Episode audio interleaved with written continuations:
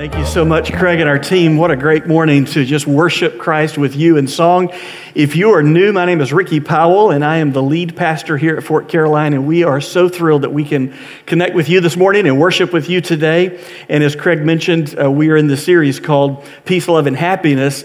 And today I want to talk to you about a message I'm calling Help Yourself to Happiness. And uh, before I launch into the message, though, I want to thank everyone who served so faithfully here at Fort Caroline Baptist Church, not only on Sunday mornings, but all throughout the week. We could not do what we do in touching lives and changing lives through the gospel of Jesus without each one of you. So thank you for your faithfulness in giving, your faithfulness in serving, your faithfulness in inviting other people to connect with Fort Caroline Baptist Church. And one of the things that I've discovered is people who serve the most seem to be the happiest people around. Whenever you learn to give of yourself, you find a key to happiness. In fact, there's an ancient Chinese proverb that reads, if you want happiness for an hour, take a nap. If you want happiness for a day, go fishing. If you want happiness for a year, inherit a fortune. If you want happiness for a lifetime, help somebody. And I think that's true. If you want happiness for a lifetime, learn how to leverage your life for the benefit of someone else's life. It was Saint Francis of Assisi who said, "For it is in giving that we receive." It was Winston Churchill who said, "We make a living by what we get. We make a life by what we give."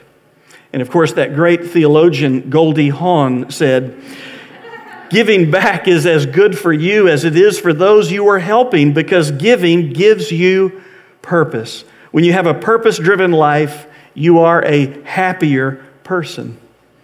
And that, of course, is what Jesus said when Jesus said, it is more blessed to give than to receive. It's more blessed to leverage your life for the benefit of someone else's life than to just live a self-centered life where all you focus on is getting.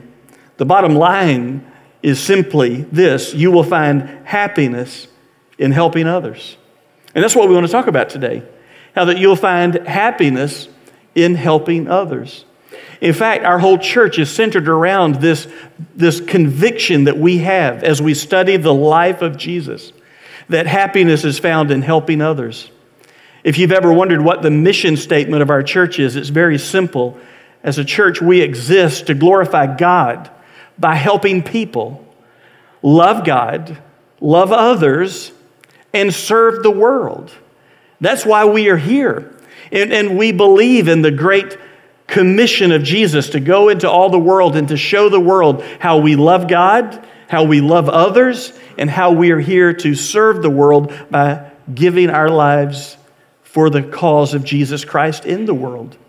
And here at Fort Caroline, God's given us a very clear vision for what He wants to see accomplished in us and through us over these next few years. The vision is that we're going to be one church, passionately united and focused on reaching the spiritually lost through the gospel of Jesus Christ right here in our own community. We believe that God has placed us in this community not just to help ourselves, but to help people around us come to know the love of God through faith in Jesus Christ and to meet practical needs of people right here in our community. And the number one need of people in this community is a personal relationship with God through Jesus Christ. We have a very simple strategy that we use to accomplish the mission and vision God's given us. Here in our staff, we call it the four G's. Uh, we, we just name each one with the letter G, so it helps us remember what we're here for. We, we are here to, to gather, to give, to grow, and to go. Uh, we gather for worship in person, and we gather for worship as we encourage people to connect online if they're not able to be here in person, because we believe gathering together on a regular basis to focus on God and worship Him and express our love to Him is an absolute vital part of our Christian faith. But not only are we here to gather to worship, we're here to give of ourselves. We, we give of ourselves financially to support the work that Christ is doing in this community. We're feeding the hungry, and we're helping homeless, and we're rescuing women from human trafficking, and we're helping families as they raise their children. We're ministering to widows as they grieve and as they navigate a new chapter of their lives. We're helping people as they overcome hurts and habits and hang-ups through Celebrate Recovery. And we're helping families through Faithful and True, which rescues people and helps people through sexual addiction freedom. And so there's so much that we do where we give of ourselves financially, but we also give of ourselves in our time, that we roll up our sleeves and we say, where can I help? Where can I contribute? What can I do to meet another person's need for the cause of Christ? And I'm so thankful for the few hundred people that volunteer through the life of our church. So we gather, we give, but we also grow. We want to grow in our walk with God, and we do that with other Christians. We get together in life groups, and we grow in our faith, and we grow in our understanding of God's word. And we go.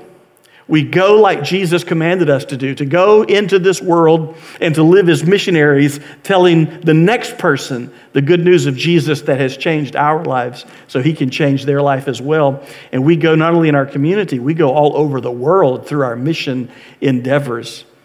And we believe that the church is a group of baptized believers in Jesus, devoting themselves to a cause greater than themselves. That's who we are as followers of Jesus. We're a group of baptized believers in Jesus who devote themselves to a cause greater than themselves. It's not about me. It's not about my preferences. It's not about the way we used to do things. It is about a cause that is greater than me. It's greater than any one of us. It is the cause of Jesus Christ, who came into this world to save sinners and to change lives. And we are so thrilled that he lets us be a part of that. And all of this is not new for us, and this is not something that we made up and we decided is something that we ought to be a part of. No, this is the revelation of God through his scriptures. And so today I want to take you to a, a passage that powerfully illustrates this truth we're talking about today, how that you'll find happiness in helping others, and that you will find purpose in your life, the purpose that God has for your life when you learn to help others. So I'm going to take you to the New Testament book of Acts, A C T S, Acts chapter six, and we're going to read verses one through seven. Here, if you're new to the Bible, the book of Acts is really the early history of the Christian church after Jesus' death, burial, and resurrection, and after he went back into heaven physically alive from the grave. If you've ever wondered what happened after Jesus went back to heaven, what did the early church do? How did they function? What did they experience? Well, then the book of Acts is your book. It, it's a history book of the early church. And it shows how Jesus' mission continued through the people of God in the first century. And we can learn some lessons today as we read Acts chapter six, verses one through seven, because what they experienced and the focus of their church ought to be what we experience. And it ought to be the focus of our church. Now, while you're turning to Acts six, or you're turning on your Bible to Acts chapter six, let me remind you that they didn't have many of the things in the first century that we have in the twenty-first century in America. They didn't have political power. They didn't get to vote on who was Caesar and who was emperor of Rome. They didn't have cultural power. They were a minority, and they were despised because of their morals, and they were despised because of their biblical convictions. They were despised because of their faith in Jesus Christ. And they didn't have popularity. To be a Christian in the first century meant you put your life on the line, not metaphorically. You literally put your life on the line, and you risked losing everything, because Christianity was so despised by the Roman government. And in the first century, if you were a Jew, by your fellow Jews. But what they didn't have was just terribly insignificant compared to what they did have. You know what they did have? They had an unshakable conviction that Jesus Christ walked out of a grave alive. They had watched him die just a few weeks earlier, And then they had watched him walk out of that grave and walk into their room behind closed doors and physically appear to them alive. It shook them to their core. It changed them forever. And they spent the rest of their lives telling as many people as they could about Jesus Christ. And we find them here in Acts chapter six already experiencing persecution from the outside. But now they're feeling some pressure from the inside. Listen to this, Acts chapter six, verse one. Now in these days when the disciples were increasing in number, a complaint by the Hellenists arose against the Hebrews because their widows were being neglected in the daily distribution. The, the church is growing exponentially. In fact, I was reading last night, Acts chapter two, verse forty-one, three thousand people accept Jesus Christ on the day of Pentecost when Peter finishes his sermon. three thousand people are baptized into the church of Jesus Christ on that one day. Then in chapter two, verse forty-seven, it says God was adding to the church day by day those who were being saved. Then in Acts chapter four, verse four, it says the number of the men, just the men, reached over five thousand people. So think about this, from a little band of twelve to one hundred twenty to five hundred to three thousand, five thousand now. And then it says in chapter five, verse fourteen, more than ever, believers were added to the Lord, multitudes of both men and women. So now we've gone from just thousands to multitudes. And then chapter six, verse one, it says they were multiplying greatly. Chapter nine, verse thirty-one, it says the church multiplied. I mean, thousands upon thousands of people are coming into the church of the Lord Jesus Christ in the city of Jerusalem. It is an explosion of growth. And as a result of that, we sometimes read the New Testament and we think those first churches had it so good and everything was perfect and it was paradise on earth and there was just sweet harmony and everybody got along and everybody loved each other. But that's not true. They were real human beings just like us. They were a real church in the city of Jerusalem, just like our church is real in the city of Jacksonville. And just like there are times people have difference of opinions, or people feel neglected or left out or kicked to the curb, there were people in the first century church of Jerusalem who were complaining. They were complaining. It says there was a complaint by the Hellenists against the Hebrews. Now remember, everybody in the first church in the first century in the city of Jerusalem are Jewish. They're Jewish who've now accepted Jesus as Messiah. And so you've got on one hand the Hellenist Jews. These were Jews who were Greek in their culture and Greek in their language. More than likely, they did not grow up in Jerusalem. They grew up in other areas around the Roman Empire. But it was very typical for older Jewish people, no matter where they lived in the Roman Empire, in their later years to move to Jerusalem to live out their remaining years in the holy city. Of course, we know many people came from all over the Roman Empire on the day of Pentecost and were there worshiping God whenever they heard the gospel of Jesus, and they got saved. And rather than going home, they decided to stay in the city of Jerusalem and become a part of the church. So you've got this culturally different group of people coming into the church. They don't speak our language. They don't have the same customs. They drink unsweet tea when all of us down here drink sweet tea like God intended. I mean, they looked on these, the Hebrews who were born and raised in Jerusalem and Israel, who spoke Hebrew and Aramaic fluently, who had very strict traditions about living the Jewish life. They looked on these Hellenist Jews with disdain. And that same idea of animosity and division crept into the church. And particularly the complaint was, we feel like that the Hebrew widows are getting better attention than the Hellenist widows because they're looked down on. There was no social security in the Roman Empire. You were on your own if you're hurting. And because you're now a Christian, you're in a very small group and a despised group. If you were a widow, you were very vulnerable. If you didn't have a family to care for you, you were in trouble. And that's where the Church of the Lord Jesus Christ stepped up, and they started a food distribution ministry, Meals on Wheels, maybe. And they take food and they give it to the widows to make sure those widows do not starve. And the church became their family. And yet some of the Hellenist, the Greek-speaking and Greek-cultured Jewish Christians were saying, we're being neglected here. We're being neglected, and you're giving favoritism to the Hebrews, to your own group, to the majority group, and you're you're neglecting us. Listen, I've been a pastor for most of my life, since I was nineteen years old, and I have seen people in churches argue about all kinds of things. I've seen churches split and divide over all sorts of issues, sometimes legitimate issues, and sometimes just pure selfishness.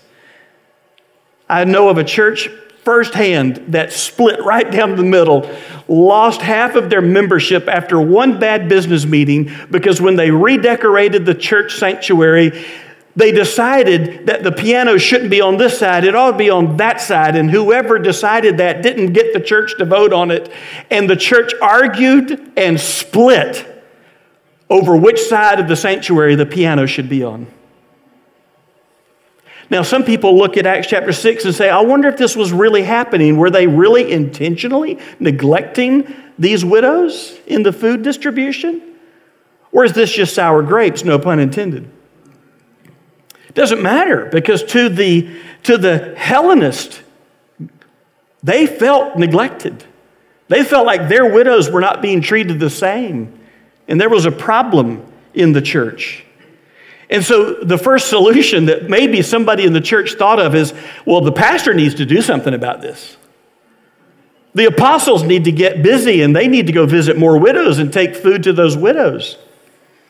But here's how the apostles handled it. Verse two, and the twelve summoned the full number of the disciples and said, so they called a church meeting, it is not right that we should give up preaching the word of God to serve tables. Verse three, therefore, brothers, pick out from among you seven men of good repute, in other words, a good reputation, full of the Spirit, the Holy Spirit of God, and of wisdom, and we Whom, whom we will appoint to this duty. Verse four, but we will devote ourselves to prayer and to the ministry of the word. The apostles call a church meeting together and say, we've heard the complaint, we know there's a need. And we know that perhaps the first thought is, is that we, the twelve apostles, ought to just take on more ministry. We ought to make more visits. We ought to uh, add to our ministry list feeding widows. And this is a good thing. There's nothing wrong with feeding widows, but this is not the smart way to handle this. It's not right that we would neglect prayer and the preaching and teaching of the word to wait on tables. There are other people who can wait on tables, but there aren't other people who can spend time with God in prayer and who have been called by God to preach and to teach his word to all the people of God. And I know that sometimes in a growing church like ours, the pressure becomes the pastor needs to do more. Well, he didn't visit me in the hospital. He didn't send me a card on my birthday. He didn't come by my home when we moved in our new home. The pastor didn't do this and didn't do that. And the, the, the pressure becomes the more the needs, the more the pastor needs to fill those needs. And you can't do that. Number one, you're going to burn out the pastors on your staff because there are always more needs than there are staff to meet those needs. I can promise you that. But you're also going to steal the blessing of God from other people whom God wants to use in his work to bless other people.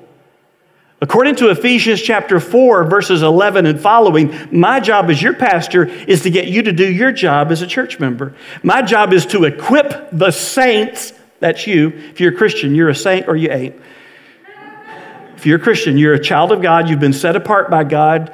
My job, according to Ephesians chapter four, verse eleven, is to equip the saints for the work of ministry.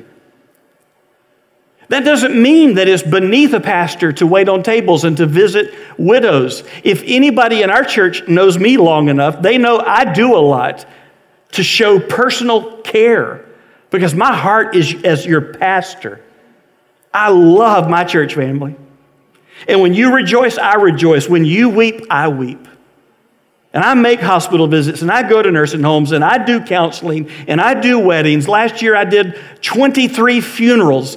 I, I'm out there ministering to people, but every night I put my head on the pillow, there are people I did not minister to. And one of the biggest struggles as your pastor I've had to overcome is feeling guilty that I couldn't do everything in one day that needed to be done. And had to get over feeling guilty when people get mad because the pastor didn't do something. And it's interesting to me, people will leave our church and they'll go to a mega church in our town somewhere, and they won't ever know that pastor. That pastor won't show up at your hospital. That pastor won't do your funeral. It's just very interesting to me. But often we think the solution is we need to get the few to do more. And the disciples said, the apostles said, no, no, that's not the solution. The solution is in the congregation. You need to choose out from among you seven men of, of good reputation who are filled with the Spirit of God. In other words, they lean on God's power to accomplish a task. And they're full of wisdom. They know how to handle things. They know how to do things properly. And you need to put them over this ministry. It's a vital ministry. But when they do their job, it frees us up to do our job, to devote ourselves to prayer and the ministry of the word. And verse five says, and what they said pleased the whole gathering. You might want to underline that. It's one of the rare times in a church where everybody's happy. What they said pleased the whole gathering, and they chose Stephen, a man full of faith and of the Holy Spirit. By the way, Stephen will soon become the first Christian martyr in Christian history. He will die for his faith in Jesus. They chose Stephen, a man full of faith and of the Holy Spirit, and Philip, and Prochorus, and Nicanor, and Timon, and Parmenas, and Nicholas, a proselyte of Antioch. Verse six, they set, these they set before the apostles, and they prayed and laid their hands on them. Verse seven, and I love this, and the word of God continued to increase, and the number of the disciples multiplied greatly in Jerusalem. And a great many of the priests became obedient to the faith. Do you hear that? When the church came together in unity and said it's all of our job to do what God is calling us to do as a body of believers. It's our job to devote ourselves to a cause greater than ourselves. It's our job to figure out where we can contribute. It's our job to show Christian maturity that says church is no longer about what I get out of it. It's what I can give through it to other people. When the church came together like that, the word of God continued to increase. In other words, the preaching and teaching and gossiping of the good news of Jesus spread to even greater parts of the city and the nation and the world. And the number of the disciples multiplied greatly. It's now not just multiplying, now it's multiplying greatly. The church is experiencing unprecedented growth, even to the point where a great many of the priests who just a few months earlier had conspired to have Jesus crucified have now repented of their sin, and they've come to place their faith in Jesus Christ as their Lord and Savior. People you would never have thought would have come to faith in Jesus are getting saved, getting baptized, devoting themselves to the cause of Jesus they once opposed. Man, God is doing some great things. Let me give you three observations from this passage. The first is there are no menial, insignificant jobs in service through the church. There are no menial, insignificant jobs of service through the church. Acts chapter six is not teaching that the apostles, through the preaching and praying, did the meaningful work while the people who visited widows did the menial task. No, the point of Acts chapter six, verses one through seven, is that there are no menial tasks in the cause of Christ. Everybody pulling together, doing their part, is how God intends his community of believers to work.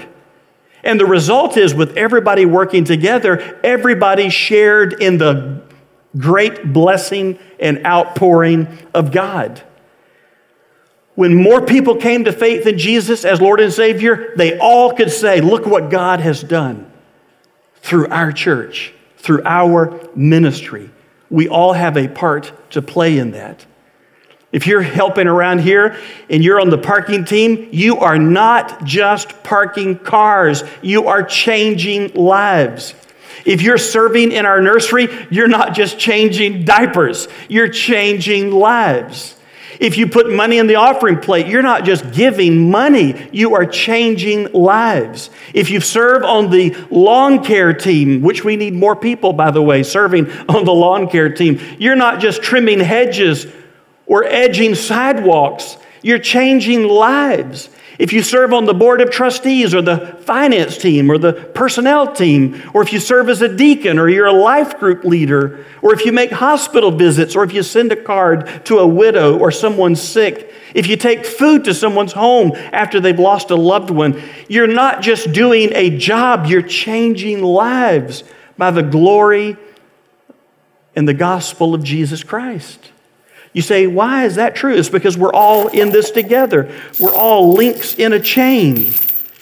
One may teach in the nursery. One may work in the parking lot. One may lead in the music on Sunday mornings. One may preach. One may teach preschoolers or work with teenagers. One may be helping with our nursing home ministry or helping visit people in their time of need, but we're all links in the chain of what Jesus Christ is doing in changing lives.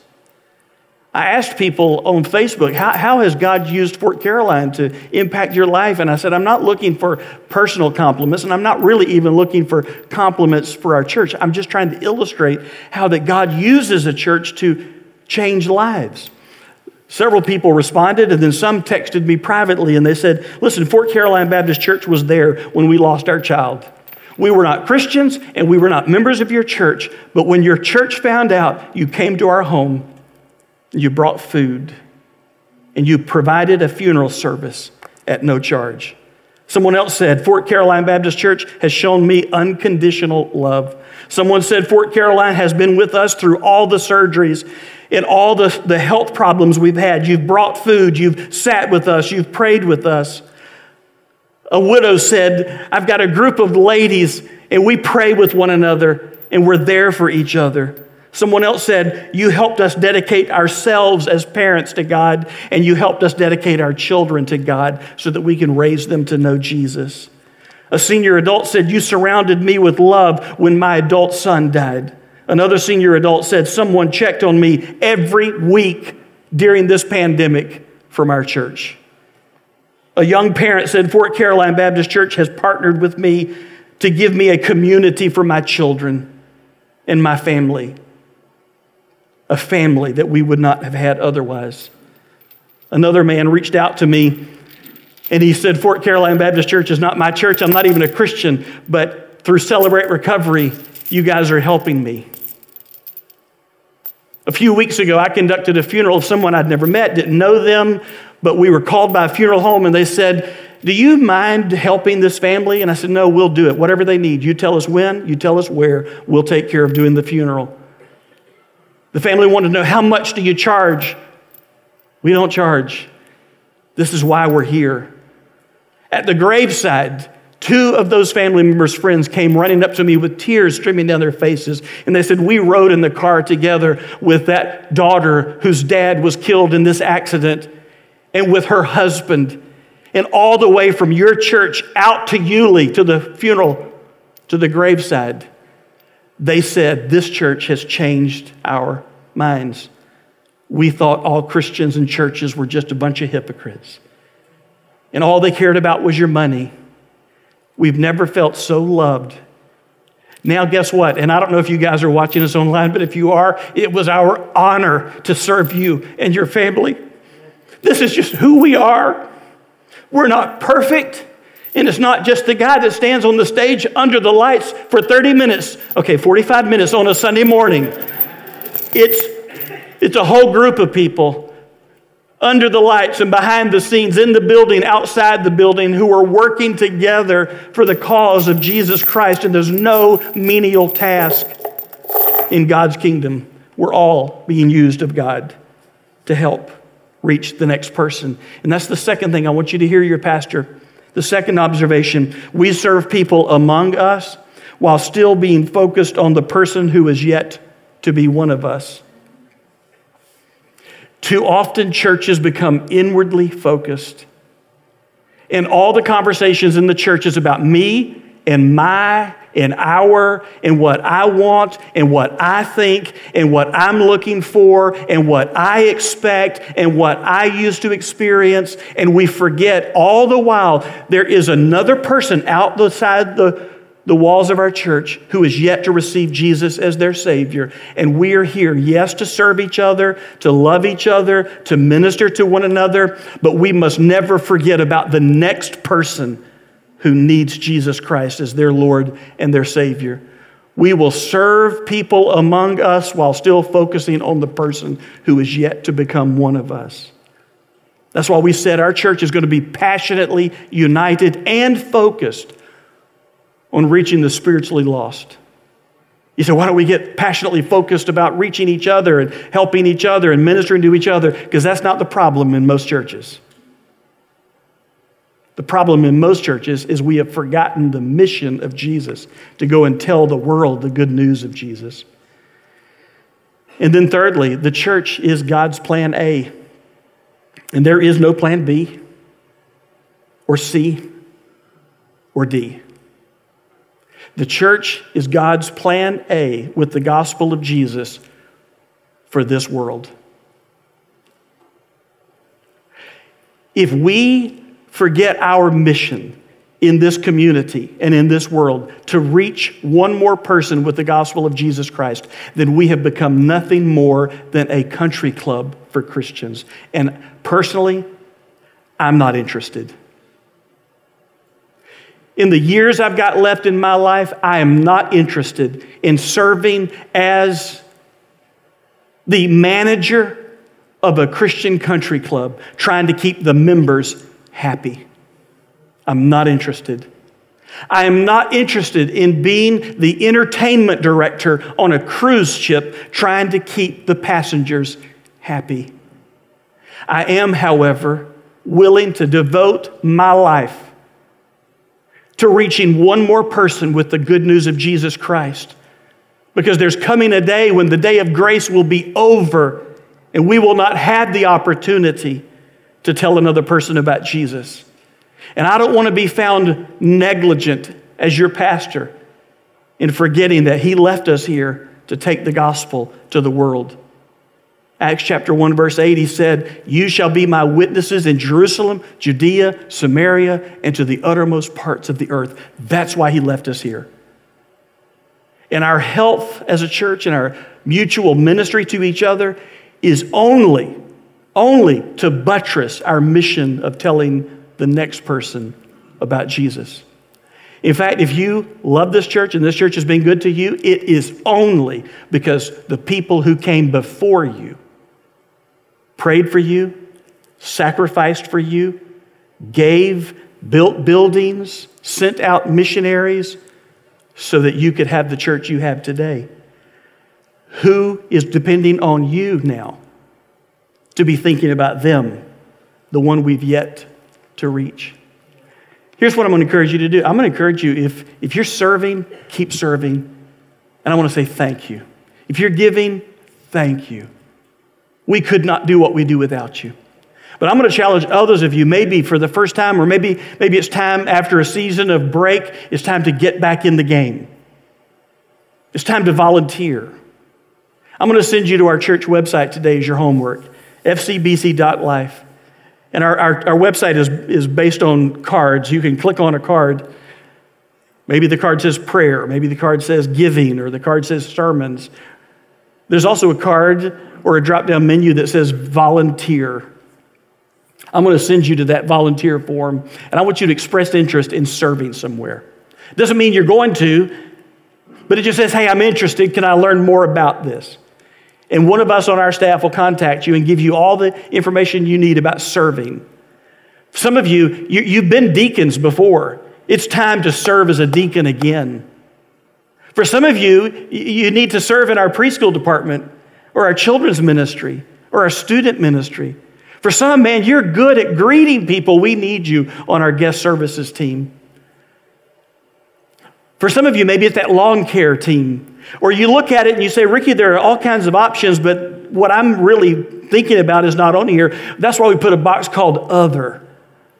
Isn't that nice of us? Other. You can click that box and then type in what you're interested in and we'll contact you. Some of you may be interested in serving on the safety team of our church. We don't just let anybody serve on the safety team. I'm sure you understand why. But that's a great, vital ministry that we need more help in. Maybe you're willing to say, I've got a musical ability. I want to be able to use my talent in serving uh, with uh, the music ministry of our church. We have an audition process that you can go through. Maybe you want to work in the back, displaying the music and the words and the sermon notes on the screen, or helping with the video ministry and the live stream ministry. I don't know where God's gifted you or where God's called you, but we need you. And maybe your ministry is to say, Pastor, I'll make some hospital visits for you.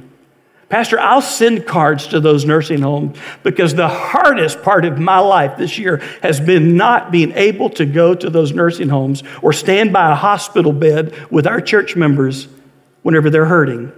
But I've discovered this, I can send a card and I can make a phone call. You could do the same thing. I thought it was God's sense of humor in April of last year. I'm laying in the O R waiting, little holding area, getting ready for my surgery. And I thought it was so humorous. Since I was seventeen years old, I have made thousands of hospital visits.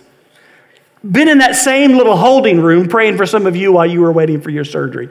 And I couldn't have a single visitor. I thought, God, you've got a sense of humor. But it made me appreciate how much that means to someone if they're there for you just to show up and say, I'm just here to pray for you, or to sit with their family in the waiting room while they're in surgery.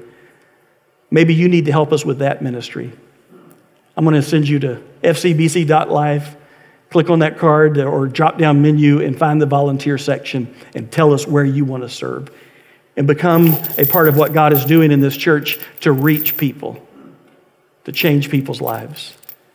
Let's pray. Heavenly Father, we thank you so much for this morning. We thank you for the ability to worship you and to praise you, but we also thank you for this call, this call to serve as a part of the body of Christ, because happiness comes when we help others. And Father, I know that right now in this room, there are people that could testify, yes, I agree with that. I have found so much joy and so much peace and so much contentment and so much happiness in my life by getting my eyes off myself and helping other people. And Father, they would say yes to this message. And I pray that because of that, others will say yes to this invitation to serve, to volunteer, to contribute, to get involved, to recognize that church is more than about what you get out of it. It's what you can give through the body of Christ to help another person. And God, we pray that all of it will be a way to help us more clearly, more passionately, more practically share the love and the gospel of Jesus Christ, so that more people will come to faith in Jesus as Lord and Savior. God, I thank you that the answer to the problems of our nation and our world is right here in this church, through the people of God devoting themselves to Jesus and a cause greater than themselves, the gospel. Help us to be found faithful to share it. In Jesus' name we pray. Amen.